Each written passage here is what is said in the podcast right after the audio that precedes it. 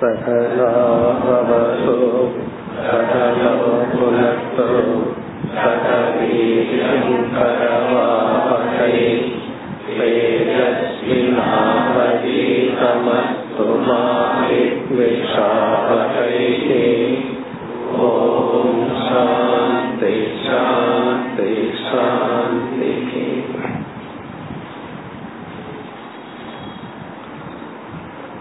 பத்தாவது ஸ்லோகம். தஷ்டம் ஜனம் சம்பதிதம் விலேஸ்மின்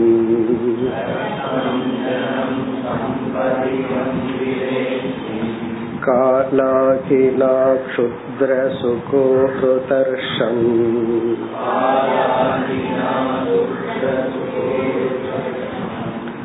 சமுத்தரைனம் கிருபயா பவர்க்யைஹி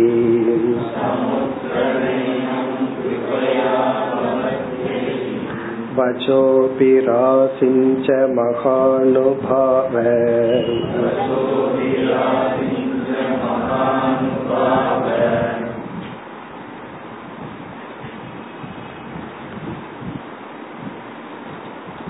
முதல் 7 ஸ்லோகங்களில் ஞானத்தின் மகிமை, ஞானத்தின் பலன், ஞானத்தின் தன்மை இவைகளையெல்லாம் பகவான் கூறினார். இதை கேட்டவுடன் உத்தவர் 8, 9, 10 இந்த 3 ஸ்லோகங்களில் 2 கேள்வியை கேட்கின்றார். இப்படிப்பட்ட ஞானத்தை எனக்கு உபதேசம் செய்யுங்கள். அந்த ஞானத்துக்கு உத்தவரே பல அடமொழிகளை கொடுக்கின்றார். விசுத்தம், விபுலம், ஞான வைராகிய விஞ்ஞானயுதம் என்று இப்படிப்பட்ட தன்மைகளுடைய ஞானத்தை எனக்கு போதியுங்கள். இரண்டாவதாக பக்தி யோகம், மேலும் பக்தி யோகத்தை பற்றியும் எனக்கு உபதேசம் செய்யுங்கள். உத்தவருடைய கேள்வி இந்த ஞானத்தின் தன்மை, பக்தி யோகம், இந்த இரண்டும். பிறகு உத்தவர் ஜீவர்களுடைய சம்சார ஸ்திதியை வர்ணித்தார். அதுல தன்னையும் சேர்த்தி கொண்டார். நாங்கள் சம்சாரிகளாக எப்படி உழன்று கொண்டு இருக்கின்றோம். தஷ்டம் ஜனம் பிலேஸ்மின், அஸ்மின் பிலே இந்த ஒரு குழியில், காலாகினா தஷ்டம் காலம் என்கின்ற பாம்பால் நாங்கள் தீண்டப்பட்டுள்ளோம். எல்லாமே அனித்தியமா இருக்கு, நிலையற்றதா இருக்கு, இருந்தாலும் நம்ம புத்திக்கு அது தோன்றவில்லை. க்ஷுத்ர சுக உரு தர்ஷம், அதாவது க்ஷுத்ரம் கீழ்மையாக அல்பமான காலத்தில் அல்பமாக விஷயத்தில் கிடைக்கின்ற இன்பத்தில் மகிழ்ந்து மேலான ஒன்று உண்மையை நாங்கள் விளங்காமல் இருக்கின்றோம். ஆகவே சமுத்தரைனம் ஜனம் இறைவா நீங்கள் அப்படிப்பட்ட மனிதர்களை உயர்த்த வேண்டும்.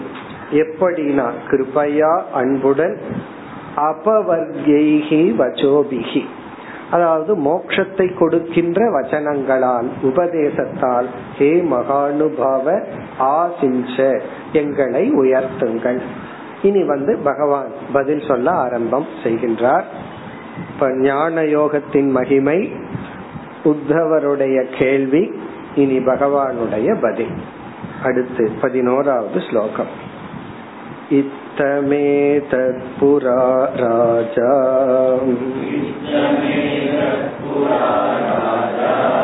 பீஷ்மம் தர்மப்ருதாம் வரம் அஜாதசத்ரு பப்ரச்ச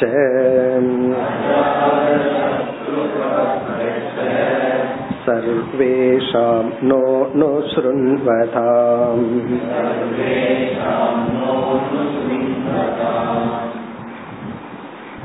ஞானம், பக்தி யோகம் இந்த 2 விஷயத்தில் பகவான் பதில் கூற வேண்டும்.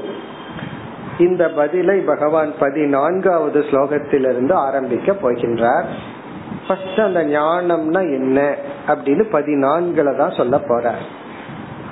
அதற்கு முன் இந்த 3 ஸ்லோகங்களில் பகவான் என்ன சொல்கின்றார், மகாபாரத யுத்தம் முடிந்த பிறகு தர்மராஜா பீஷ்மரிடம் பல தத்துவங்களை பற்றிய சந்தேகங்களை கேட்டார்.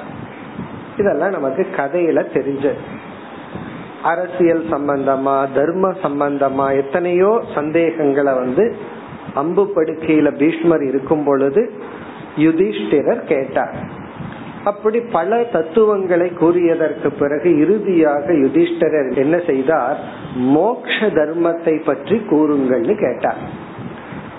மோக்ஷ தர்மத்தை பற்றி எனக்கு உபதேசம் செய்யுங்கள், ஏன்னா அரசியலை பற்றி எத்தனையோ விஷயங்களை எல்லாம் சொல்லியாச்சு, அர்த்த சாஸ்திரம் தர்ம சாஸ்திரங்கள் எல்லாம் சொன்னதுக்கு அப்புறம் மோக்ஷ தர்மத்தை பற்றி கூறுங்கள்னு கேள்வி கேட்க பீஷ்மர் மோக்ஷ தர்மத்தை யுதிஷ்டருக்கு சொல்றார்.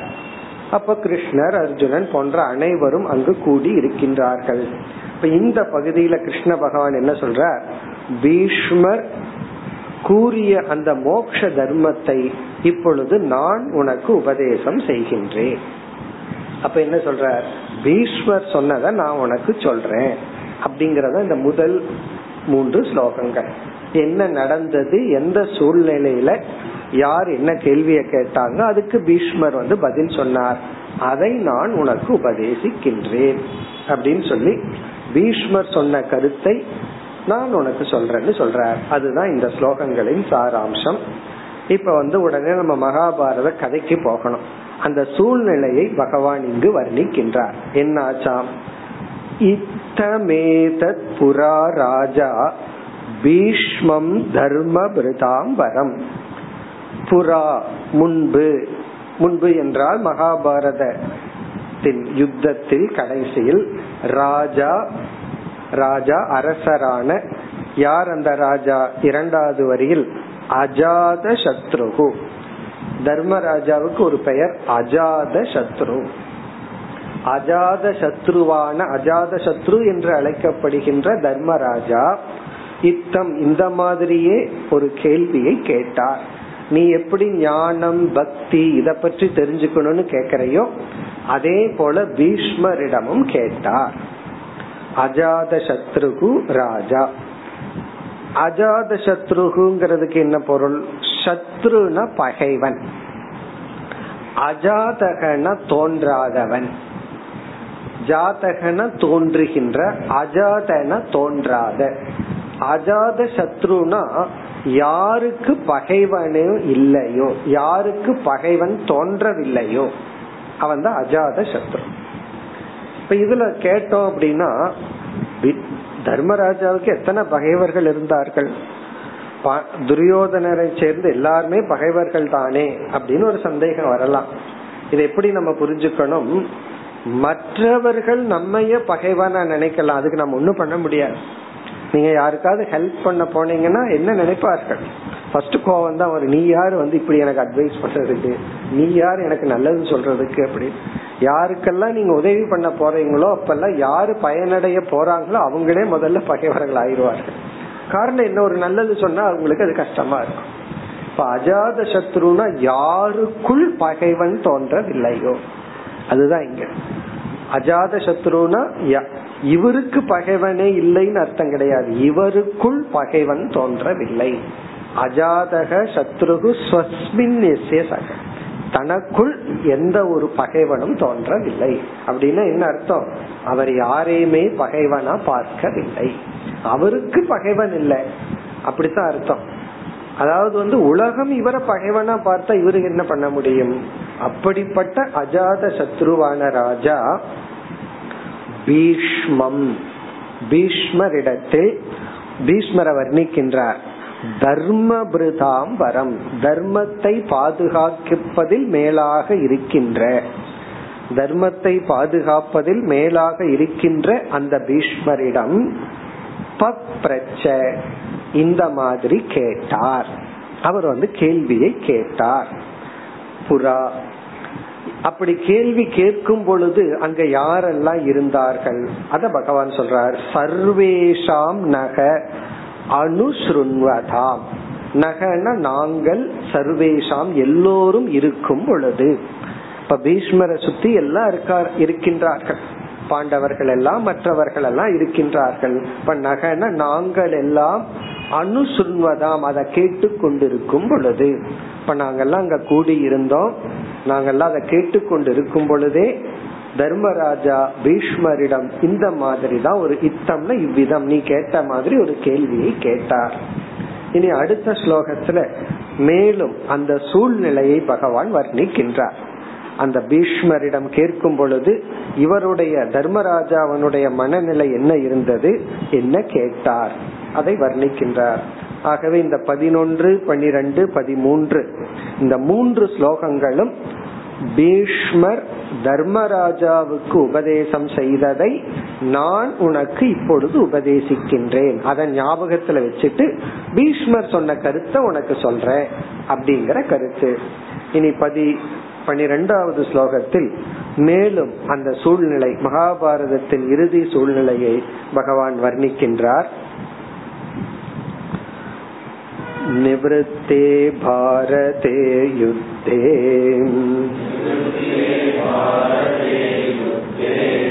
சுக்ருநிதன விஹ்வலக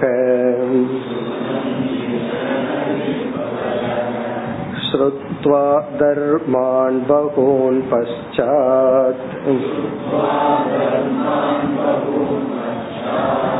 மோக்ஷ தர்மான ப்ருச்சத.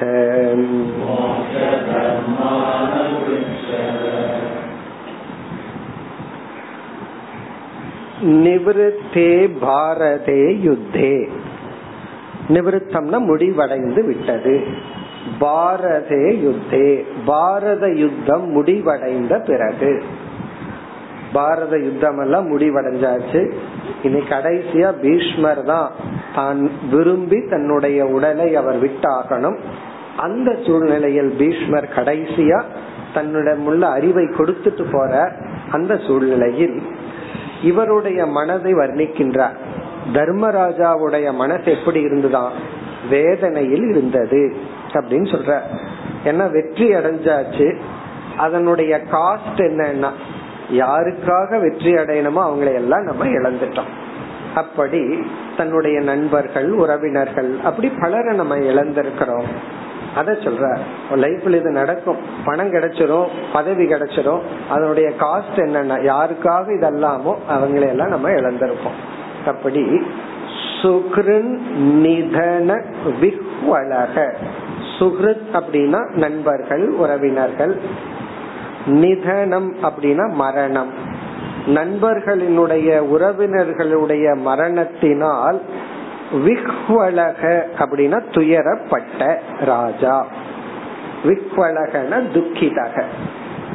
அந்த நிமித்தம் என்ன, சுக்ருன் நிதன, அதாவது சுக்ருத் அப்படின்னா நம்ம வெல் விஷஸ், நமக்கு நன்மையை கொடுப்பவர்கள், அவங்களுடைய பிரசன்ஸ்லயும் நம்ம சந்தோஷமா இருப்போம்.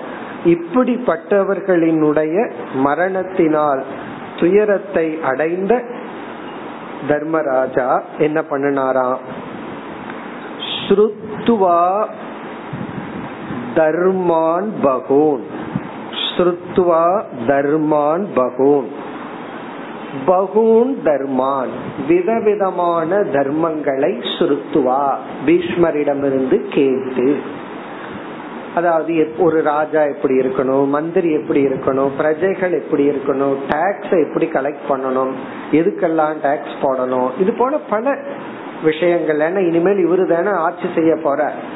ஆகவே பகூன் தர்மான் பல விதமான தர்மங்களை கேட்டு கடைசியா என்ன கேட்டாராம், மோக்ஷ தர்மான் அப்ருச்சத, அவரிடத்தில் மோக்ஷ தர்மத்தை கேட்டார்.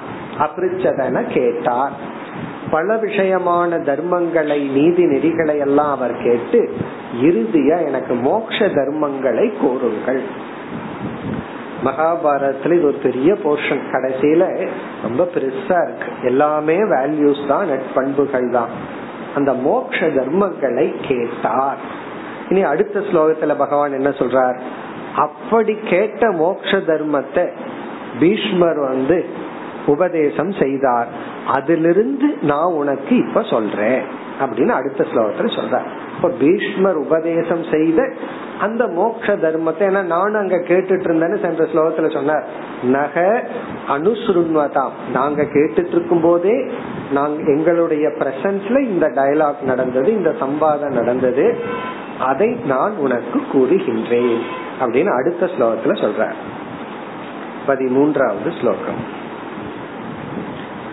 தானகம் தேபி தாஸ்யாமி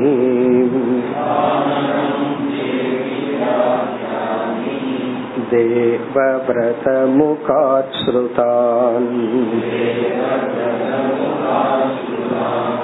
ஞான வைராக்ய விஞ்ஞானம் ஸ்ரத்தா ஸ்ரத்தா பக்த்யுபப்ரம்ஹிதான்.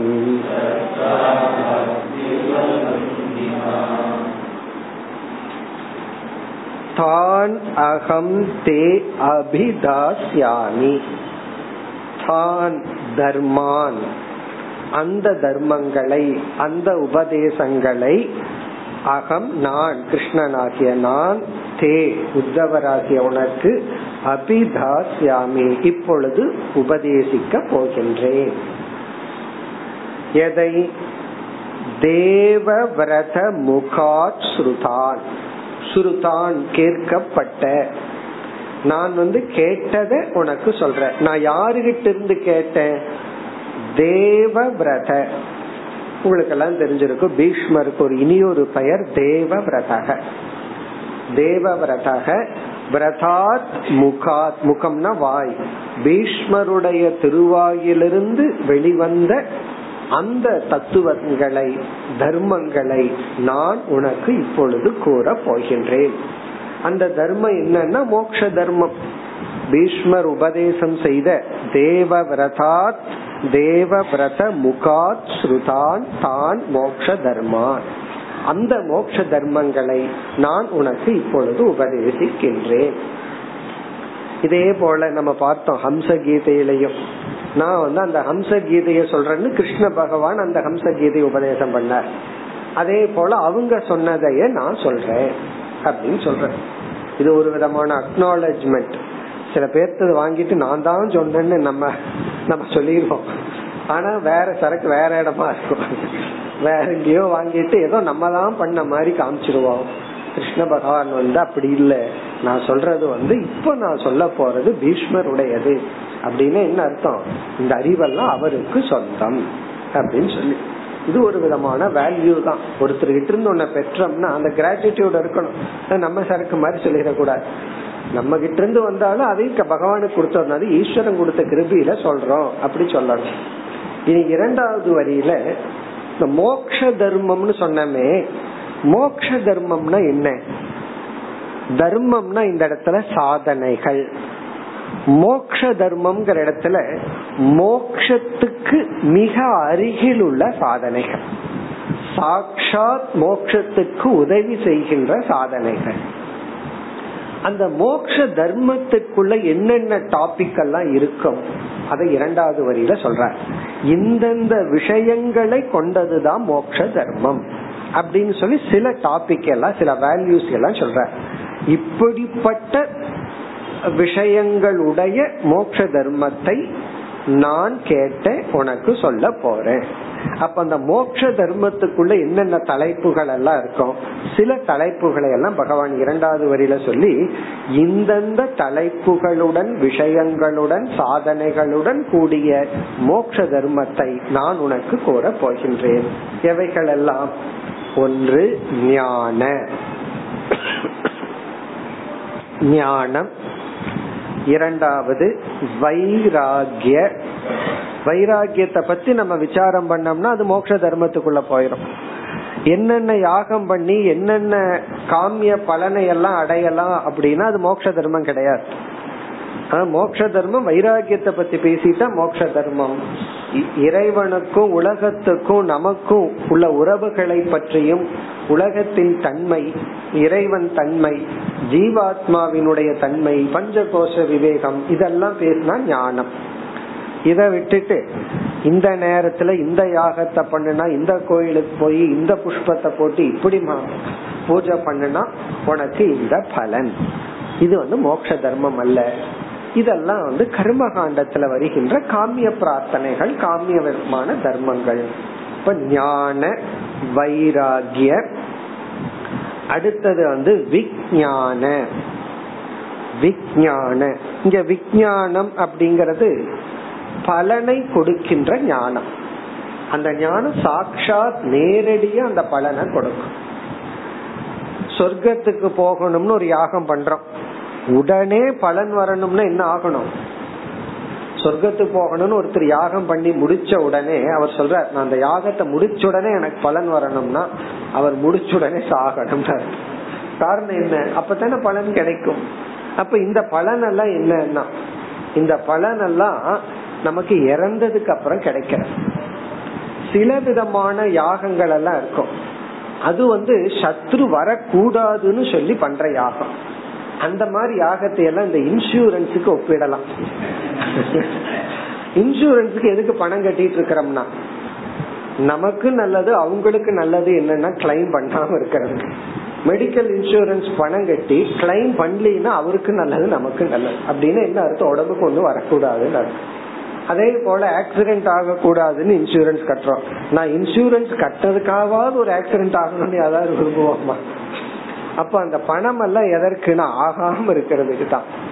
அப்படி சில யாகம் எல்லாம் அது வராம இருக்கணும். சத்ரு நாச பயம், சத்ரு கிட்ட இருந்து நாசம் வரக்கூடாது அப்படின்னு சில பூஜைகள் யாகம் எல்லாம் பண்ணிட்டு இருக்கோம். அதெல்லாம் விஞ்ஞானம் கிடையாது, அனுபவத்துக்கு வரக்கூடாது. இந்த பணம் கொடுத்து டெபாசிட் பண்ற மாதிரி சில புண்ணியத்தை கொடுத்து முன்னாடி நிறுத்தி வச்சுக்கிறோம். பணத்தை கொடுத்து எமர்ஜென்சிக்கு அப்படி நம்ம பண்ணிட்டு இருப்போம். இந்த விஞ்ஞானம்ங்கறதெல்லாம் அப்படி இல்ல, அது அப்பவே ஞானத்தை கொடுக்கும். அதனாலதான் சங்கரர் போஜனவத்துன்னு உதாரணம் கொடுப்பார். போஜனவத் அப்படின்னா சாப்பிட சாப்பிட பசி நீங்கிற பலன் எப்படி அனுபவிக்கிறோமோ அப்படி வேதாந்தம் பலனை கொடுக்கும். சில பேர் சொல்லுவாங்க, நான் இத்தனை வருஷம் வேதாந்தம் படிச்சு ஒரு பலனை கொடுக்காம இருக்கேனா? சம்டைம் அந்த பலனை அனுபவிச்சுட்டு இருப்போம், நமக்கு தெரியாது. கொஞ்சம் வருஷத்துக்கு முன்னாடி எவ்வளவு கோபம் பொறாமை எல்லாம் இருந்திருக்கு, இப்ப அதெல்லாம் நீங்கி இருக்கிறது நமக்கு பெருசா தெரிஞ்சிருக்காது. ஆனா அது நேரடியா பலனை கொடுக்க கூடியது.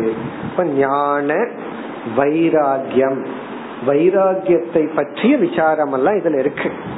அதனால மோட்ச தர்மத்துல பார்த்தா வைராகியம் இருக்கும். அதே இது வேற தர்மத்துல பீஷ்மர் உபதேசிக்கும் பொழுது நீ எப்படி பணம் சம்பாதிக்கலாம், நாட்டை எப்படி செழிப்பாக்கலாம்ங்கிற விஷயங்கள். வைராகியம்னா அந்த நாடு எல்லாமே பொய் தான், மழை பெஞ்சாலும் மித்தியா, பேயாட்டி மித்தியா. ஆனா முன் தர்மத்துல இந்த யாகம் எல்லாம் பண்ணா மழை பெய்யும், செழிப்பா இருக்கலாம். அப்படி வைராகியம், விஞ்ஞானம். அடுத்த முக்கியமா மோட்ச தர்மத்தில் இருக்கிற டாபிக் என்ன? ஸ்ரத்தா, ஸ்ரத்தை. இது கர்மகாண்டத்திலயும் ஸ்ரத்த வேணும். ஸ்ரத்த இருந்தா தான் யாகங்கள் எல்லாம் பலனை கொடுக்கும். கர்மகாண்டத்துல கொஞ்சம் ஸ்ரத்த முன்பின் இல்லாட்டியும் பரவாயில்ல. அதனாலதான் ஒவ்வொரு பூஜையும் முடிச்சுட்டு ஸ்ரத்தா லோபேன்னு சொல்லி ஒரு பிராயசித்தத்தை சொல்லிடுறோம். மந்திர லோபே, தந்திர லோபே, ஸ்ரத்தா லோபேன்னு சொல்லி அது சொல்லும் போதே ஸ்ரத்த இல்லாம சொல்ற அந்த லோபம் எல்லாம் இருந்தாலும் பரவாயில்லன்னு சொல்லும் போது, அது சில பேர் அதை சொல்லும் போது பார்த்தா எங்கேயோ பார்த்துட்டு தூங்கிட்டு அது அப்படியா வாயில வந்துட்டு இருக்கும் அப்படி. ஆனா ஞான காண்டத்துல ஸ்ரத்த லோபம் வந்துச்சுன்னா ஞானம் கண்டிப்பா வராது, சந்தேகமே கிடையாது. கர்ம காண்டத்திலயாவது ஸ்ரத்தைய கொஞ்சம் லோபமா வச்சுட்டு, லோபம்னா கொஞ்சம் விட்டுட்டு பின்னாடி பேட்சப் பண்ணிக்கலாம். அந்த பேட்சப்னு ஒண்ணு இருக்கு, பின்னாடி பாத்துக்கலாம். அது ஒரு பிராயச்சித்தம் இருக்கு. ஸ்ரத்தை இல்லாம நான் பண்ணியிருந்தா அதுக்கு இந்த பிராயச்சித்தத்தை பண்ணிடலாம். ஞான காண்டத்துல எல்லாம் இல்ல, ஸ்ரத்தை இல்லாம படிச்சிருந்தா கடைசியில ஒரு யாகம் பண்ணி எனக்கு புரியட்டும் எல்லாம் சொல்லி பண்ணிட முடியாது. ஸ்ரத்தை இல்லாம படிச்சிருந்தா அது நமக்கு புரியாது. ஆகவே ஸ்ரத்தா ரொம்ப முக்கியம். அந்த ஸ்ரத்தைய பற்றி எல்லாம் அதனுடைய மகத்துவம், சாத்விகமான ஸ்ரத்தை இருக்கணும். இதெல்லாம் மோட்ச தர்மத்தில் பேசப்படுகின்ற விசாரம். அடுத்தது முக்கியமா என்னன்னா பக்தி. பக்தி, பக்தியுடன் நம்ம ஞான யோகத்துல நம்ம ஈடுபட வேண்டும், மோட்ச தர்மத்தில் ஈடுபட வேண்டும். உபபிரம்ஹிதான்னா இவைகளோடு இவைகளெல்லாம் கலந்த உபபிரகிருதம் அப்படின்னு சொன்னா ஆடட் டுகெதர், இதெல்லாம் சேர்ந்ததுதான் மோட்ச தர்மம். மோட்ச தர்மம்னா என்ன? இந்த தலைப்புகள், இந்த விஷயங்கள், இந்த சாதனைகள் கலந்து இருக்கின்ற அந்த மோட்ச தர்மத்தை நான் உனக்கு உபதேசிக்கின்றேன். அந்த மோட்ச தர்மத்தை யார் உபதேசித்தார்கள்? பீஷ்மர். யாருக்கு? தர்மராஜாவுக்கு. இப்ப இரண்டாவது வரியில சொல்ற அந்த இரண்டாவது வரி முழுவதும் ஒரே சொல், அது தான் தர்மான். மோட்ச தர்மத்துக்கு அடைமொழிதான் இரண்டாவது வரி. அந்த மோட்ச தர்மம்ங்கிறது ஞானம், வைராகியம், விஞ்ஞானம், ஸ்ரத்தா, பக்தி, இவைகளெல்லாம் உபபிரம்கிதான். இவைகளுடன் கூடிய அந்த மோட்ச தர்மத்தை நான் உனக்கு உபதேசிக்க போகின்றேன். இப்ப இத்துடன் பகவான் இனிமேல் நான் சொல்ல போறது, அதாவது நீ ரெண்டு கேள்வி கேட்ட, ஒன்று ஞானம், இனி ஒன்னு பக்தி. இந்த ஞானம் பக்தி இந்த இரண்ட பற்றி நான் சொல்ல போற விஷயம் பீஷ்மர் தர்மருக்கு உபதேசித்த விஷயம், அதை நான் உனக்கு சொல்ல போறேன் அப்படின்னு சொல்லி இனி அடுத்த ஸ்லோகத்திலிருந்து உத்தவருடைய கேள்விக்கான பதிலை பகவான் ஆரம்பிக்கின்றார். 14வது ஸ்லோகம். நவைகாதச பஞ்சத்ரீம் பாவான் பூதேஷு ஏனவை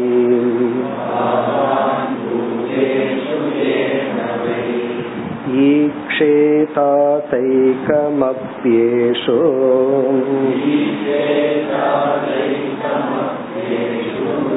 தஜ்ஞானம் மம நிஷ்சிதம்.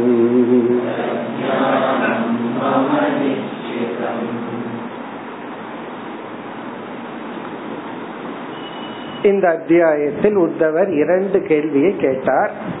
ஒன்று ஞானம், இனி ஒன்று பக்தி யோகம்.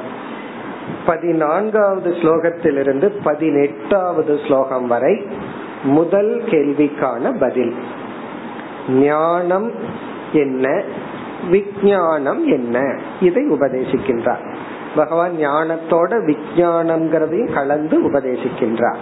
முதல் கேள்விக்கான பதில் 14லிருந்து 18 வரை. பிறகு 19வது ஸ்லோகத்திலிருந்து 27வது ஸ்லோகம் வரை இரண்டாவது கேள்விக்கான பதில் பக்தி யோகம். பிறகு 27க்கு அப்புறம் மேலும் உத்தவர் ஒரு கேள்வியை கேட்க போறார். வேதாந்தத்துல முக்கியமா பயன்படுத்தப்படுகின்ற பல சொற்கள், அந்த சொற்களுக்கெல்லாம் என்ன அர்த்தம், யமம்னா என்ன, நியமம்னா என்ன, தமம்னா என்ன, சமம்னா என்ன, இந்த வேதாந்தத்திலேயே பயன்படுத்துற சில மிக அழகான சொற்களை எல்லாம், இந்த சொற்களுக்கெல்லாம் பதில் சொல்லுங்கள் அப்படின்னு சொல்லுவார். இந்த ஒன் வேர்ட் ஆன்சர் சொல்ற மாதிரி. அதுக்கு பகவான் நார்மல் அர்த்தத்தை கொடுக்கறத விட வேதாந்தத்துக்கு என்ன அர்த்தம் அப்படிங்கிற ஒரு ட்விஸ்ட் பண்ணி ரொம்ப அழகா பதில் சொல்ல போறார். அதுதான் இந்த அத்தியாயம். இப்ப 27 வரை ஞானம் பக்தி. அதுக்கு மேல 35 சொற்களை சொல்லி கேப்ப உத்தவர். இந்த ஒவ்வொரு வார்த்தைக்கு நீங்க என்ன இந்த இடத்துல என்ன அர்த்தம் சொல்றீங்கன்னு சொல்லி, அதுக்கு அந்தந்த இடத்துல என்ன அர்த்தம் சொல்லி பகவான் பெக்கூலியரா ஒரு நல்ல நல்ல அர்த்தத்தை சொல்ல போற. அப்படி இந்த அத்தியாயம் அமைந்துள்ளது. இனி ஞானத்துக்கு வருவோம். இனி 14வது ஸ்லோகத்துல சாங்கிய மதத்துல இந்த சிருஷ்டி எப்படி செய்துள்ளது அப்படிங்கிறதுக்கு ஒரு ஸ்டெப்ஸ் அங்க கொடுத்திருக்காங்க. நம்ம வேதாந்தத்துல என்ன பண்றோம், சாங்கிய மதத்தில் இருக்கிற சிருஷ்டிய ரொம்ப கையாளுறோம், எடுத்துக்கிறோம். ஏன்னா அவங்க நல்ல அழகா டிசைன் பண்ணி வச்சிருக்காங்க. ஒருத்தர் ஏற்கனவே அழகா ஒண்ணு பண்ணி வச்சா நம்ம என்ன பண்ணுவோம், நமக்கு அந்த வேலை மிச்சம்னு போய் எடுத்துட்டு வந்துட்டோம். அதே போல பதஞ்சலி யோக சூத்திரத்துல மைண்ட் அனாலிசிஸ் இதெல்லாம் நல்லா பண்ணி வச்சிருக்க. சங்கரர் என்ன பண்றாரு, நம்ம எதுக்கு அதை மனக்கடனம்னு அங்கிருந்து எடுத்துட்டு வந்துக்குவார். யாருமே செய்து வைக்காத அத்வைதத்தை மட்டும் சங்கரர் லட்டு மாதிரி புடிச்சு நமக்கு கொடுப்பாரு. நீதி எல்லாம் என்னன்னா யாராரு என்னென்ன பண்ணி வச்சிருக்காங்க. அதே போல தர்க்க சாஸ்திரத்துல இங்க பிரமாண விசாரத்தை நல்லா பண்ணிருக்காங்க. அதாவது பிரத்யக்ஷ பிரமாணம், அனுமான பிரமாணம், இதெல்லாம் இந்த பிரமாண விசாரம் தர்க்க சாஸ்திரத்துல அழகா செஞ்சிருக்காங்க. அதெல்லாம் நம்ம எடுத்துக்கிறோம். ஆனா தர்க்க சாஸ்திரத்துல இத்தனை திரவியம் உண்மை, ஜடமான ஆத்மா ஜடம், அதுக்கு 8 குணம் இருக்கு, இப்படி எல்லாம் சொன்னா அந்த கருத்தை நம்ம எடுத்துக்கிறது. அப்படி யார் யார் எங்கெங்கு என்னென்ன நல்ல விஷயம் எல்லாம் சொல்லி இருக்காங்களோ அதெல்லாம் நம்ம எடுத்துட்டு அதே போல அக்னாலேஜ் பண்ணிக்கிறது. இது நீங்க சொன்னதை நாங்க எடுத்திருக்கிறோம், அந்த கிரெடிட் உங்களுக்கு தான், அந்த பெருமை உங்களுக்கு தான், எங்களுக்கு வேண்டாம் அப்படின்றது. அப்ப சிருஷ்டிய பத்தி அழகா பேசின பெருமை உங்களுக்கு வேண்டாமான்னா வேண்டாம், காரணம் நாங்க கடைசியில அதை மித்தியான்னு சொல்ல போறோம். அழகா வீடு கட்டி இடிக்கிற மாதிரி அந்த அழகான வீட்டை நாங்க எடுத்துட்டு கடைசியில என்ன சொல்ல போறோம், ஜன்னல் எல்லாம் மண்ணுதான் அப்படின்னு சொல்ல போறோம். அப்படி இங்க சாங்கியருடைய சிருஷ்டி கிரமத்தை எடுத்துட்டு இப்படிப்பட்ட அழகான இந்த சிருஷ்டியில எந்த ஒரு அறிவு ஏகமா இருக்கிற தத்துவத்தை பார்க்குதோ அதுதான் ஞானம். இந்த வேற்றுமையில் இப்படிப்பட்ட வேற்றுமையில் இப்படிப்பட்ட பிளவுபட்ட இந்த சிருஷ்டியில எந்த ஒரு ஞானம், அந்த ஒன்றுதான் இதுக்கு எல்லாத்துக்கும் ஆதாரமா இருக்கு. அந்த ஒன்றை எடுத்துட்டோம்னா இது எதுவுமே நிக்காது. அழகா மண்ணில போய் ஒருத்தன் பீச்ல வீடு கட்டி இருக்கான், எப்படி இருக்குன்னா அதாவது முன் வாசல் எப்படி இருக்கு, தூண் எப்படி இருக்கு, ரூம் எப்படி இருக்குன்னு எல்லாம் கேக்குறான், எல்லாம் நல்லா இருக்கு. ஆனா இந்த ஞானி என்ன பாக்குறான், மண் என்ற ஒன்றினால் தான் அனைத்தும் ஆக்கப்பட்டுள்ளது அப்படின்னு அதை பார்க்கும் போது அந்த மண்ணை யாரு ரசிக்கிறானோ, அழகான ஒரு மரத்துல செஞ்ச யானைய பார்க்கும் பொழுது மரத்தை யார் ரசிக்கின்றானோ அல்லது உணர்கின்றானோ, அந்த மரம்ங்கிற உணர்வுடன் பார்த்தா யானைய கொஞ்சம் பெட்டரா ரசிக்கலாம், நல்லா ரசிக்கலாம். மண்ணுங்கிற உணர்வுடன் பார்த்தா அந்த வீட்டை இன்னும் நல்லா ரசிக்கலாம். அப்படி இங்க சிருஷ்டியினுடைய பிளவை எல்லாம் இந்த ஸ்லோகத்துல சொல்லி, இப்படியெல்லாம் பிளவுபட்டிருக்கின்ற சாங்கிய மதத்துல பிளவுபடுத்தி நமக்கு காட்டியுள்ள இந்த சிருஷ்டியில் எந்த ஒன்றினால், எந்த ஒன்றை உணர்ந்து ஏகத்தை பார்க்கின்றானோ, ஏகமான பிரம்மத்தை பார்க்கின்றானோ அதுதான் ஞானம், இதுதான் என்னுடைய கருத்து அப்படின்னு பகவான் சொல்றார். இனி முதல் வரியில சிருஷ்டியினுடைய பிளவுகள், எப்படியெல்லாம் சிருஷ்டி பிளவுபட்டுள்ளது, அதாவது இந்த மாதிரி எல்லாம் சிருஷ்டிய பிரிச்சு சாங்கிய மதத்துல எப்படியெல்லாம் பேசி உள்ளார்கள், அந்த பிளவுல பார்த்தோம்னா முதல்ல நவ, நவ அப்படின்னா 9, ஏகாதச 11, நவன 9, ஏகாதசன 11, பஞ்ச 5, த்ரீன் 3.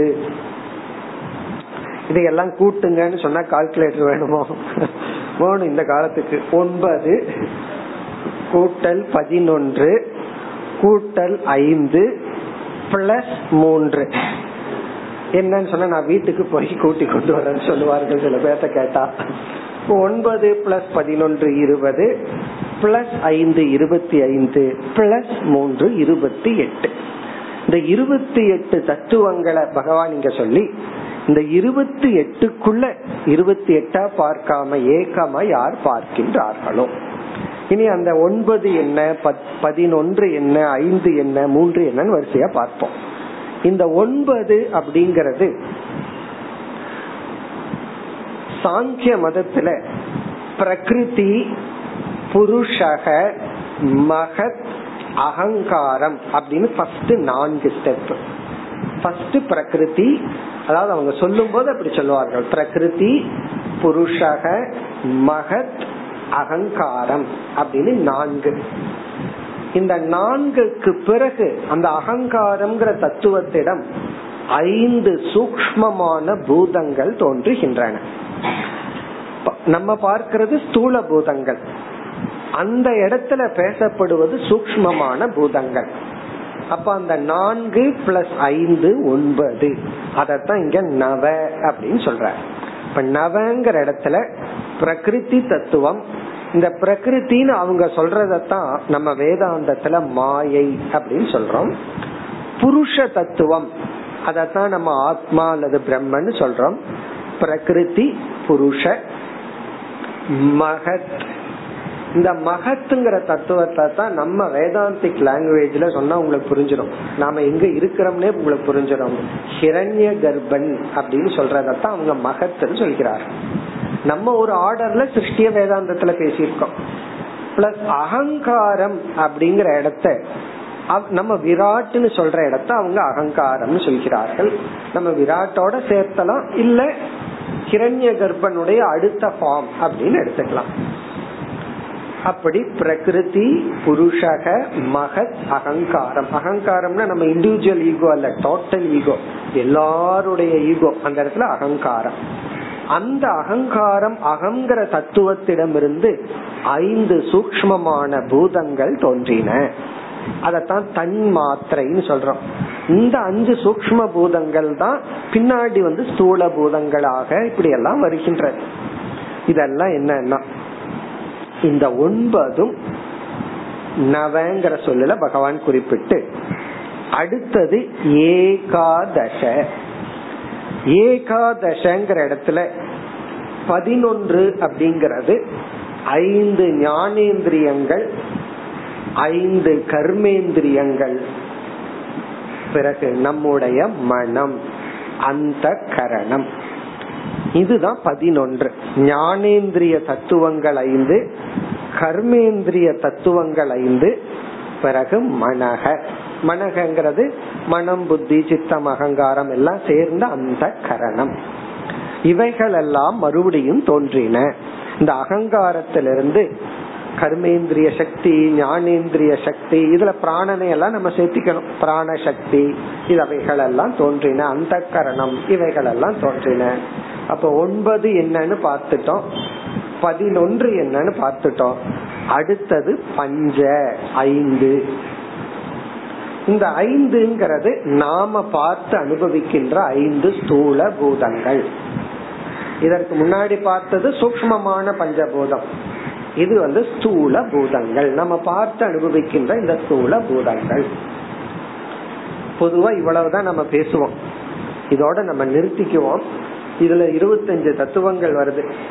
அதுல 24 தத்துவங்கள் ஜடமாகவும் புருஷனை வந்து சேத்தனமாகவும் பிரிச்சு பார்க்கறது வழக்கம். இப்ப இந்த இடத்துல பகவான் வந்து வேறொரு கான்செப்டையும் உள்ள சேர்த்துக்கிறார். அதுதான் 3. அந்த 3ன்னு இங்க பகவான் சொல்றது வந்து சத்துவம், ரஜஸ், தமஸ் என்ற 3 குணங்கள். 3 குணங்கள் இந்த பிரகிருதிக்குள்ள இருக்கிற 3 குணங்கள். இதெல்லாம் சேர்ந்தா 28 ஆகுது. இப்ப படிச்சோம்னா நமக்கு புரியும். நவ ஏகாதச பஞ்சத்ரீன் பாவான். பாவான் என்றால் சிருஷ்டி, படைப்பு அல்லது தத்துவங்கள், நாம் அனுபவிக்கப்படுபவைகள். இதுக்குள்ளேயே புருஷன் அடங்கி இருக்க, இவைகள் எல்லாம் தான் இருக்கு. உலகத்துல என்னென்னலாம் இருக்கு அப்படின்னா, ரொம்ப சிம்பிளா சொல்லணும்னா பிரம்மனும் மாயையும் இருக்கு, அதோட முடிஞ்சது வேலை. என்ன இருக்குன்னா பிரம்மன், மாயை, அல்லது வந்து புருஷன், பிரகிருதி. சரி, அந்த பிரகிருதி எப்படி எல்லாம் இருக்குன்னா உடனே நம்ம சிருஷ்டியா ஆரம்பிச்சோம். அந்த பிரகிருதி வந்து எப்படி எல்லாம் மாறி எப்படி எல்லாம் இருக்கு. அப்ப பாவான் பூதேஷு ஏன. ஏனன்னா எந்த ஞானத்தினால், எந்த ஒரு அறிவினால், பூதேஷு அனைத்து பூதங்களின் இடத்திலும், இப்படிப்பட்ட பாவங்களுக்குள் இருக்கின்ற எந்த ஒரு பூதங்களுக்குள் இருக்கின்ற இப்படிப்பட்ட பாவங்களை எந்த ஒன்றினால் ஒன்றாக பார்ப்பானோ, எந்த ஒரு அறிவால் ஒரு தத்துவத்தை பார்க்கின்றானோ, பூதேஷு ஏனவை ஈக்ஷேத. ஈக்ஷேதன அறிகின்றானோ, பார்க்கின்றானோ, உணர்கின்றானோ. எதை? ஆத ஏகம் அப்யேஷு அபி ஏஷு பூதேஷு. இவ்வளவு வேற்றுமைகள் இருந்தும், இந்த பாவங்கள் எல்லாம் இருந்தும், ஆனா பூதங்களுக்குள் ஏகம் ஏன ஈக்ஷேத, ஏன ஞானேன, எந்த ஞானத்தினால் ஒரு தத்துவத்தை, புருஷன் என்கின்ற, பிரம்மன் என்கின்ற, ஆத்மா என்கின்ற தத்துவத்தை எந்த ஒன்றினால் இவன் உணர்கின்றானோ, எந்த ஒரு ஞானத்துல ஒரு தத்துவம் இவைகளுக்கெல்லாம் ஆதாரமா இருக்கு. எப்படி பீச்ல நம்ம செய்யற வீட்டுக்கு மணல் ஆதாரமா இருக்கோ, அனைத்து பானைகளுக்கும் களிமண் ஆதாரமா இருக்கோ, ஆபரணங்களுக்கு நகை ஆதாரமா இருக்கோ, அப்படி ஏகத்தை பார்க்கின்றானோ தது ஞானம். பகவான் சொல்றார் அதுதான் ஞானம். மம நிச்சிதம், என்னால் நிச்சயம் செய்யப்பட்ட உறுதி செய்யப்பட்டது அதுதான் ஞானம். மீதி எல்லாம் என்னன்னா எங்க வேற்றுமைய பாக்கிறோமோ அது ஞானம் அல்ல, அது விபரீத ஞானம், அது போய். எங்க நம்ம ஒன்றை பாக்கிறோமோ, ஒன்றுன்னு உணர்றோமோ அதுதான் ஞானம். மீதி எல்லாம் என்னன்னா மீதி எல்லாம் விகல்பம், மீதி எல்லாமே பொய், மீதி எல்லாம் உண்மை அல்ல. இப்ப இந்த ஸ்லோகத்துல சாங்கியர்கள் சொன்ன சிருஷ்டிய கூறி இந்த சிருஷ்டிக்குள்ள எதனால் ஏகம் ஈக்ஷேத ஏகம் ஈக்ஷேத ஏஷு பூதேஷு இப்படிப்பட்ட பாவங்கள் இருக்கின்றன. இந்த பாவங்கள் எல்லா பூதங்களுக்குள்ள இருக்கு. இந்த வேற்றுமைகளுக்குள் எவன் ஒரு ஒற்றுமையான அந்த பிரம்மத்தை பார்க்கின்றானோ அதுதான் ஞானம். சரி, விஞ்ஞானம்ங்கிறது என்ன? ஞானம் விஞ்ஞானம். அந்த விஞ்ஞானத்தை அடுத்த ஸ்லோகத்துல பகவான் சொல்றார். சரி, எது விஞ்ஞானம்?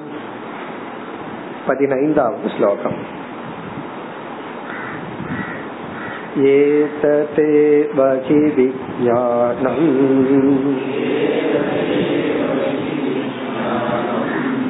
ந ததைகேன ஏன ஏதே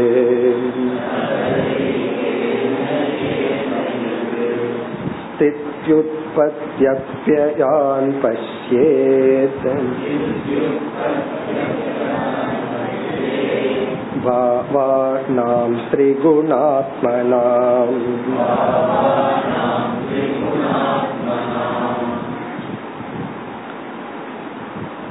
இந்த ஸ்லோகத்தில் எது விஞ்ஞானம் அப்படிங்கிறதுக்கு பதில் சொல்ற ரொம்ப சுலபமா பகவான் பதில் சொல்றார். ஏததேவஹி விஞ்ஞானம். ஏதத்னா நாம் சென்ற ஸ்லோகத்துல சொன்ன ஞானம் இருக்கே அதேதான் விஞ்ஞானம். ஞானம் வேற விஞ்ஞானம் வேற கிடையாது அப்படின்ட்டு ரொம்ப பேருக்கு இந்த வேதாந்தத்துல இந்த சந்தேகம் வந்துட்டே இருக்கு. திரும்ப திரும்ப அதே ஞானம்னா என்ன, விஞ்ஞானம்னா என்ன, பரோட்ச ஞானம்னா என்ன, அபரோக்ஷ ஞானம்னா என்ன, புஸ்தக ஞானம் அனுபவ ஞானம் இப்படி பிரிக்கலாமா அப்படின்னா குழப்பம் இருந்துட்டே இருக்கு இதுல. ஏன்னா பல இடத்துல கீதையில ஞான விஞ்ஞான யோகம்னு வேற சொல்லிடுறாங்க. ஞானம் வேற விஞ்ஞானம் வேற இப்படி எல்லாம் எத்தனையோ இருக்கிறதுனால இங்க பகவான் அதெல்லாம் கன்ஃபியூஸ் பண்ணிக்காதான், ஞானம் தான் விஞ்ஞானம் அப்படின்ட்டாரா. எப்படி 18வது அத்தியாயத்துல ரொம்ப கஷ்டப்பட்டு அர்ஜுனன் தியாகம்னா என்ன சந்நியாசம்னா என்னன்னு கேட்டா கடைசியில பகவான் ரெண்டும் ஒண்ணுதான் அப்படின்னு சொல்றது போல சந்நியாசம்னா ஒண்ணுதான், தியாகம்னாலும் ஒண்ணுதான். அதே போல ஞானம் விஞ்ஞானம் ஒண்ணு. ஏததேவஹி விஞ்ஞானம், அதேதான் விஞ்ஞானம். என்ன ஞானம்னு சொன்னா அதேதான் விஞ்ஞானம். பிறகு ஏன் ரெண்டு வார்த்தைனா நீ என்னைக்கு மறந்து போயிடுச்சுன்னு சொல்றையோ அது ஞானம் இல்ல, அது அப்படியே எனக்குள்ள இருந்துட்டு அதுக்கு பேரு விஞ்ஞானம். உன்ன நான் புரிஞ்சுட்டேன். சில சமயம் நம்ம என்ன சொல்றோம், வேதாந்த நல்லா புரிஞ்சிடுது, ப்ராப்ளம் இல்லாதப்ப நல்லா புரிஞ்சிருக்கு, ஏதாவது ப்ராப்ளம் வந்தா வேதாந்த காணாம போயிடுதுன்னா அப்போ உனக்கு ஞானம் தான் இருக்கு. ப்ராப்ளம் வரும்போது இந்த வேதாந்த ஞானம் அப்ப சீரியஸா நின்னுச்சுன்னா அதுக்கு பேரு விஞ்ஞானம். உண்மையிலேயே அப்பதான் வரணும். இந்த அகம் பிரம்மாஸ்மிங்கிறத எல்லா நேரத்திலயும் சொல்லிட்டே இருக்கணுமா அப்படின்னா கிடையாது. இப்ப உங்க போன் நம்பர் என்னன்னு சொல்லிட்டே இருக்கணுமா? கிடையாது. இப்பெல்லாம் கேட்டா அவங்க போன் நம்பர் அவங்க செல்போன்ல பார்த்து சொல்றாங்க, தெரியாதுங்கிறாங்க. அப்படி இருக்கு. முன்ன 2 டிஜிட் 3 டிஜிட் இருந்தது, இப்ப 10 இருக்கு. எப்படி ஞாபகம் வச்சுக்கணும் அப்போ? ஆனா சில பேர் ஞாபகம் வச்சுக்குவாங்க. இப்ப போன் நம்பரை நம்ம என்ன பண்றோம், ஞாபகத்துல வச்சுக்கிறோம், யாராவது கேட்டா இன்வோக் பண்றோம். அதே போல அகம் பிரம்மாஸ்மின்னு புரிஞ்சு உள்ள இருக்கணும். எப்ப பார்த்தாலும் அகம் பிரம்மாஸ்மிங்கிற என்ன ஓட வேண்டாம். யாராவது நம்ம பக்கத்தில் இருக்கிறவங்க நல்லா இருக்காங்க பொறாமைன்னு ஒண்ணு வரும்போது உடனே அகம் பிரம்மாஸ்மி முன்னாடி நின்னா அவனுக்குள்ள நீதான் அனுபவிச்சுட்டு இருக்க. யாராவது கோவப்பட்டு திட்டுனா அவன் அனாத்மாவை திட்டுறான், அப்படி அகம் பிரம்மாஸ்மிங்கிற ஞானம் தேவைப்படும் போது மேனிஃபெஸ்ட் ஆயிட்டு, தேவைப்படாத போது பேசாம இருக்கும். நமக்குள்ள இருக்கிற டிஃபென்சிவ் மெக்கானிசம் செல்லு போல, தேவையில்லாத சமயத்துல அந்த செல்லாம் பேசாம இருக்கணும். தேவைப்படும் போது மேனிஃபெஸ்ட் ஆகி ப்ராப்ளத்தை ரிமூவ் பண்ணிட்டு அது பேசாம உள்ள போய்க்கணும். இந்த இம்யூன் சிஸ்டம் போல, இந்த இம்யூன் சிஸ்டம் எல்லா நேரம் வேலை செஞ்சுட்டா இருந்தா என்ன ஆகுறது? ஆகவே அந்த இம்யூன் சிஸ்டம் உள்ள இருக்கும், அதே போல இருக்கணும். இங்க பகவான் அப்படித்தான் அர்த்தம் சொல்றாரு. அதுதான் விஞ்ஞானம். விஞ்ஞானம் என்ன அடைஞ்ச ஞானம் தான் விஞ்ஞானம். உனக்கு வந்து ஞானம் பலனை கொடுத்துட்டா உனக்கு விஞ்ஞானம் வந்தாச்சு. ஞானம் மட்டும் இருக்கு, விபரீத பாவனை அதை விட பெருசா இருக்கு, ஞானத்தை மேல விட மாட்டேங்குதுன்னா உனக்கு விஞ்ஞானம் வரல. அதனால பகவான் ரொம்ப சிம்பிளா சொல்றாரு, அதுதான் விஞ்ஞானம். பிறகு மேலும் ரொம்ப சுருக்கமா விளக்கிறார். ந ததா ஏகேன ஏன ஏது.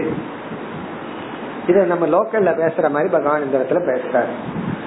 ஏகேன, ஏகேன அப்படிங்கறத எப்படி பார்க்கணும்னா, ஒரே ஒரு தத்துவத்தினாலதான் அனைத்தும் இங்கு வியாபிக்கப்பட்டுள்ள. கண்ணா திறந்து பார்த்தா இருக்கிறது ஒண்ணுதான் கவுண்ட் பண்ணணும், கவுண்டே பண்ண கூடாது. அதனால என்னன்னா அந்த மேத்ஸ்ங்கிற சப்ஜெக்டே இல்லாம போயிருந்து வேதாந்தத்து.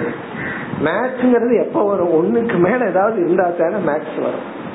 கணக்கே இல்லை, நம்ம கணக்கு இல்லாததுன்னு சொல்லிட்டு இருக்காங்க. கணக்கே இல்லையே, மேத்ஸ் ஒண்ணு இருந்தா தானே கணக்குக்கு வருமா, கணக்குக்கு வராதா அப்படின்னு.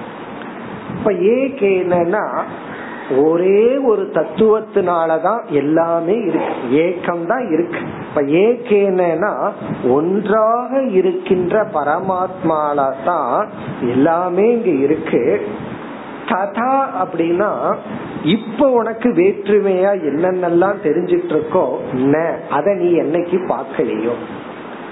ஏகேன ஒன்றாகவே பரமாத்மா இருந்து கொண்டு இருக்கின்ற சமயத்தில் ததா ந பஷ்யதி, நீ வந்து இப்ப எப்படி இருக்கோ அதை நீ பார்க்கலையோ. நீ எதை இப்ப பார்த்துட்டு இருக்கிறையோ அதை எப்ப நீ பார்க்கலையோ, அதுதான் அப்பொழுது நீ விஞ்ஞானத்தை அடைஞ்சிட்ட. அப்படின்னா என்ன அர்த்தம்? ஒருத்த வந்து நம்ம திட்டுறான்னு சொல்லி நமக்கு கோபம் வருது, நம்ம என்ன பதில் சொல்லுவோம்? கர்ம காண்டத்திலிருந்து பதில் சொல்றதா இருந்தா ஒரு பூஜை பண்ணு, அவன் திட்ட மாட்டான்னு சொல்லுவோம். இல்ல உனக்கு சனி சரியில்லை அதனாலதான் அவன் மூலியமா வந்துட்டு இருக்கு பதில் சொல்லிட்டு இருப்போம். கொஞ்சம் ஒரு வேல்யூ பேஸ்ல சொல்றோம்னா அதை நீ பொறுத்துக்கோன்னு சொல்லலாம். அறியாமையில அவன் சொல்றான் அப்படின்னு எல்லாம் சொல்லலாம். இது வந்து ஒரு இடைப்பட்ட இதுல கொடுக்கற ஒரு கவுன்சிலிங். அவன் தெரியாம சொல்றான்னு புரிஞ்சுக்க, அவனை குழந்தைன்னு நினைச்சுக்கோ அப்படின்னு சொன்னா திருப்பி பேசுவார். அவனுக்கு 28 வயசு ஆகுது, குழந்தைன்னு நினைக்க சொல்றியாம்பா, இல்ல பரவாயில்ல, இப்படி ஏதாவது சொல்லிட்டு இருக்கோம். வேதாந்தத்துல என்ன பதில் சொல்லுவாங்க? அவன் பேசுறதே அவன் காதுல விழக்கூடாது. அவன் வந்து அவன் ஒரு சவுண்ட விட்டு இருக்கான், அத போய் ஒரு திட்ட வார்த்தைன்னு கற்பனை பண்ணி அதுக்கே நீ ஒரு இம்பார்ட்டன்ஸ் கொடுத்துட்டு இருக்க. அப்போ அவனிடத்துல வர்றது அர்த்தமற்ற சப்தம். அதுக்கு வேதத்துல ஸ்தோபம்னு சொல்றது. ஸ்தோபம்னா மீனிங்லெஸ் சவுண்ட். இந்த யாகம் எல்லாம் பண்ணும்போது ஹா ஊ பட் அப்படின்னு எல்லாம் சொல்லுவாங்க.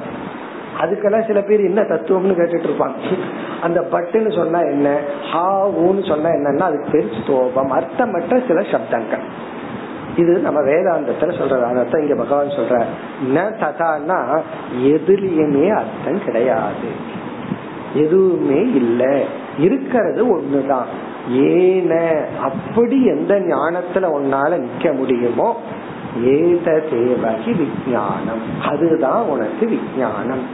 ஞானம் வேற விஞ்ஞானம் வேற அப்படி எல்லாம் நீ நினைச்சுக்காத, அதே ஞானம்தான். உனக்கு நிஷ்டை ஆயிட்டா அதுக்கு பேரு விஞ்ஞானம். ஞானத்துக்கு தடை இருந்துட்டா அந்த தடையோட இருக்கிற ஞானத்தை பரோட்ச ஞானம், ஞானம் இப்படி எல்லாம் சொல்றோம்.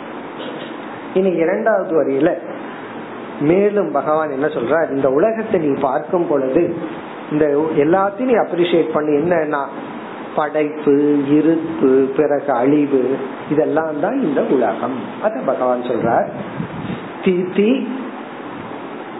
ஸ்திதி உற்பத்தி அப்யயான் பஷ்யே. ஸ்திதி அப்படின்னா இருக்குது கொஞ்ச நாள், உற்பத்தினா தோன்றுவது, அப்யயம்னா அழிதல். ஒடுங்குதல். பஷ்யே, நீ அத பார்க்கணும், இத நீ உணரணும், பார்த்துட்டு இருக்கணும். இதுதான் இயற்கை, இதுதான் ரியாலிட்டி, இதுதான் உண்மை. எதுனா ஸ்திதி, ஒண்ணு இருக்கு அப்படின்னா எஸ் இருக்கு, ஒரு கொஞ்ச காலத்துக்கு அது அப்படியே இருக்கும். ஸ்திதி உற்பத்தி தோன்றுகிறது. அப்பியம்னா லயம். பஷ்யே, இத பார்க்கணுமா? யாரிடத்துல? பாவானாம் திரிகுணாத்மனாம். திரிகுணாத்மனாம் பாவானாம், மூன்று குணமயமாக தோன்றிய அனைத்து சிருஷ்டியிலும். நீ பார்த்து அனுபவிக்கின்ற எல்லா வஸ்து இடத்திலும் இந்த மூன்றையும் நீ பார்த்துட்டு, இந்த மூன்றுல ஒன்ன நீ மறந்துட்ட அப்படின்னா உனக்கு துக்கம். ஒன்ன வந்து நீ விட்டுட்ட, ஒன்ன நீ அப்ரிஷியேட் பண்ணல அப்படின்னா துக்கம். அப்படின்னா என்ன? அப்பயமே வரக்கூடாது, லயமே வரக்கூடாது, ஸ்திதி அப்படியே இருக்கணும் அப்படின்னு ஆசைப்பட்டா என்ன ஆகும்? அப்படி இல்லை. அதே போல அப்படியே இருக்கணும், பிறக்கவும் கூடாது இறக்கவும் கூடாதுன்னு நீ நினைச்சா என்ன ஆகும்? அது ஒரு தோஷம். ஒரு குழந்தை பிறந்து அப்படியே இருந்ததுன்னு வச்சுக்குவாங்க, அது தோஷம். அது வளரணும். பிறகு அது போகல அப்படின்னா என்ன ஆகிறது? அது வயதாகிறது, இறக்கிறது. இதெல்லாம் இயற்கை. இப்ப திரிகுணாத்மனாம் பாவானாம், மூன்று குணமயமாக இருக்கின்ற அனைத்து தத்துவத்திடத்தில் இந்த மூன்றையும் எவன் ஒருவன் உணர்கின்றானோ, அப்ரிஷியேட் பண்றானோ அப்படின்னா என்ன அர்த்தம்? மரணத்தை அக்செப்ட் பண்ணிக்கோ, ஜென்மத்தை அக்செப்ட் பண்ணிக்கோ, இருக்கிறதையும் அக்செப்ட் பண்ணிக்கோ. பண்ணிக்குவோம், நல்லா இருந்தா இருக்கிறத அக்செப்ட் பண்ணிக்குவோம். ஸ்திதியையும் அக்செப்ட் பண்ணணும். எந்த ஸ்திதி? நான் தலை வலிக்குதுன்னு வச்சுக்குவோமே, கொஞ்ச நேரத்துக்கு அது ஸ்திதி, கொஞ்ச நேரம் இருந்துட்டு தான் போகும். மாத்திரை சாப்பிட்டாச்சு, அதுக்குன்னு ஒரு டைம் எடுத்துக்கல. அட்வர்டைஸ்மெண்ட்ல போனா சாப்பிடுற நேரமும் சிரிக்கிற நேரமும் ஒரே நேரம். ஆனா லைஃப்ல அப்படி இல்லையே. என்னதான் சொல்யூஷன் எடுத்தாலும் இட் டேக் சம் டைம். அந்த ஸ்திதியை நீ அப்ரிஷியேட் பண்ணாம இருக்கு, கொஞ்ச நேரம் இருக்கும், பிறகு என்னன்னா போயிடும். அப்படி நல்லதோ கெட்டதோ இத நீ என்னைக்கு அப்ரிஷியேட் பண்றையோ அன்னைக்கு தான் நீ விஞ்ஞானத்தை அடைந்தவன். இனி அடுத்த ஸ்லோகத்துல சத் அப்படிங்கிற சொல்லினுடைய லட்சணத்தை பகவான் சொல்ற. சத்து, சத்து இருத்தல். அந்த பிரம்மனை நம்ம சத்துன்னு சொல்றோம். சத்தை எப்படி புரிஞ்சுக்கிறது? இருத்தலை எப்படி புரிஞ்சுக்கிறது? இவ்வளவு நேரம் இல்லாதத பத்தியே பேசிட்டோம், மித்யாவை பத்தி பேசணும். இனி பிரம்மத்தை எப்படி சத்துன்னு புரிஞ்சுக்கிறது? அந்த சத்தினுடைய லட்சணம் ஆதாவந்தேச்ச மத்யேச்ச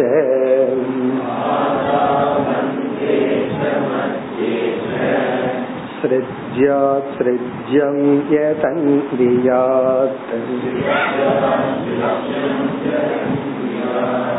புனஸ்தத் பிரதிசங்க்ரமே யத் சிஷ்யேத ததேவ சத்.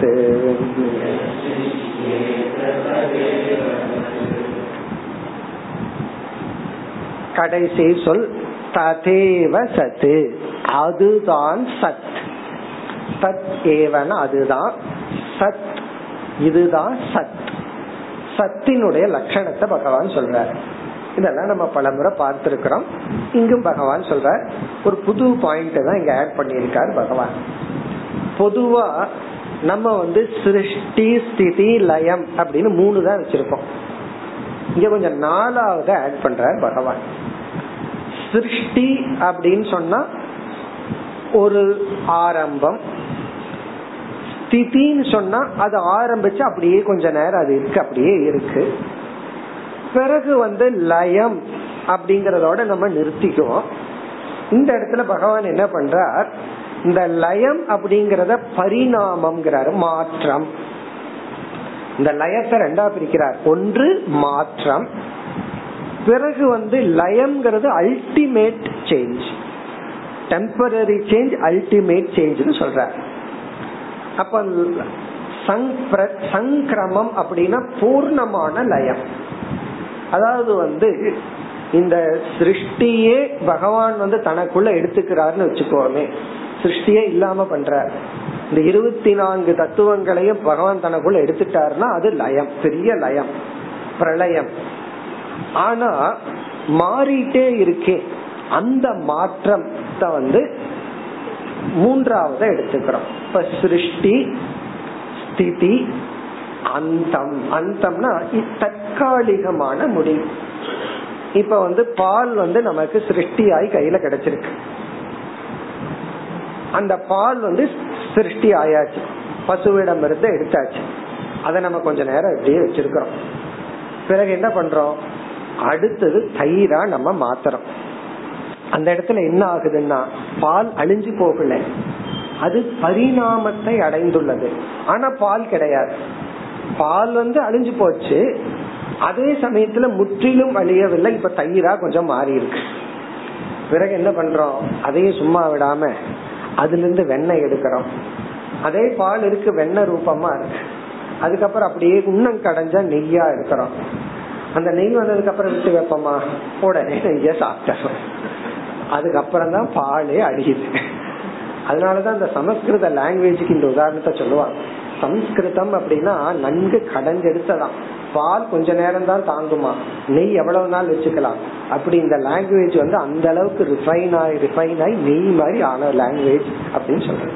அதே போல தமிழுக்கு அந்த ஒரு இது இருக்கு, பெருமை இருக்கு. அந்த லாங்குவேஜ் அவ்வளவு தூரம் கடைஞ்செடுக்கப்பட்டு கடைசியா இந்த நிலை இருக்கு அப்படின்னு சொல்றது.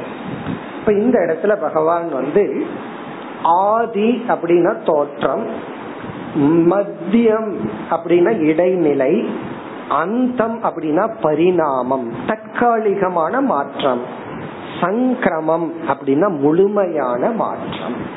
அப்படி முழுமையாகவே மாறுறது. இந்த 4 நிலைக்குள்ளும் எந்த ஒன்று மாறாமல் இருக்கின்றதோ, 4 சேஞ்ச் சொல்ற, இந்த 4 ஸ்டேஜுக்குள்ள எந்த ஒரு தத்துவம் தொடர்ந்து இருக்கின்றதோ அதுதான் சத். இப்ப சத்துக்கு பகவான் கொடுக்கிற லட்சணம் ஆதி, மத்திய, அந்த, லயம். அதுவாக அந்தத்தோட முடிச்சுக்கிறோம். இந்த இடத்துல அந்தத்தை பரிணாமம், மாற்றம்னு புரிஞ்சுட்டு லயம்ங்கிறது முழுமையான மாற்றம். இப்ப நம்ம மாறிட்டே இருக்கிறோம், பிறகு மரணம்னு ஒண்ணு அடையிறோம். மரணத்தை சங்கிராமம், லயம் சொல்றோம், அல்லது பிரளயம், மரணம். இந்த 4க்குள்ள எது மாறவில்லையோ அது சத். ஸ்லோகத்திற்குள் சென்று விளக்கத்தை அடுத்த வகுப்பில் பார்ப்போம். ஓம் பூர்ணமதః பூர்ணமிதம் பூர்ணாத் பூர்ணமுதச்யதே பூர்ணஸ்ய பூர்ணமாதாய பூர்ணமாதாய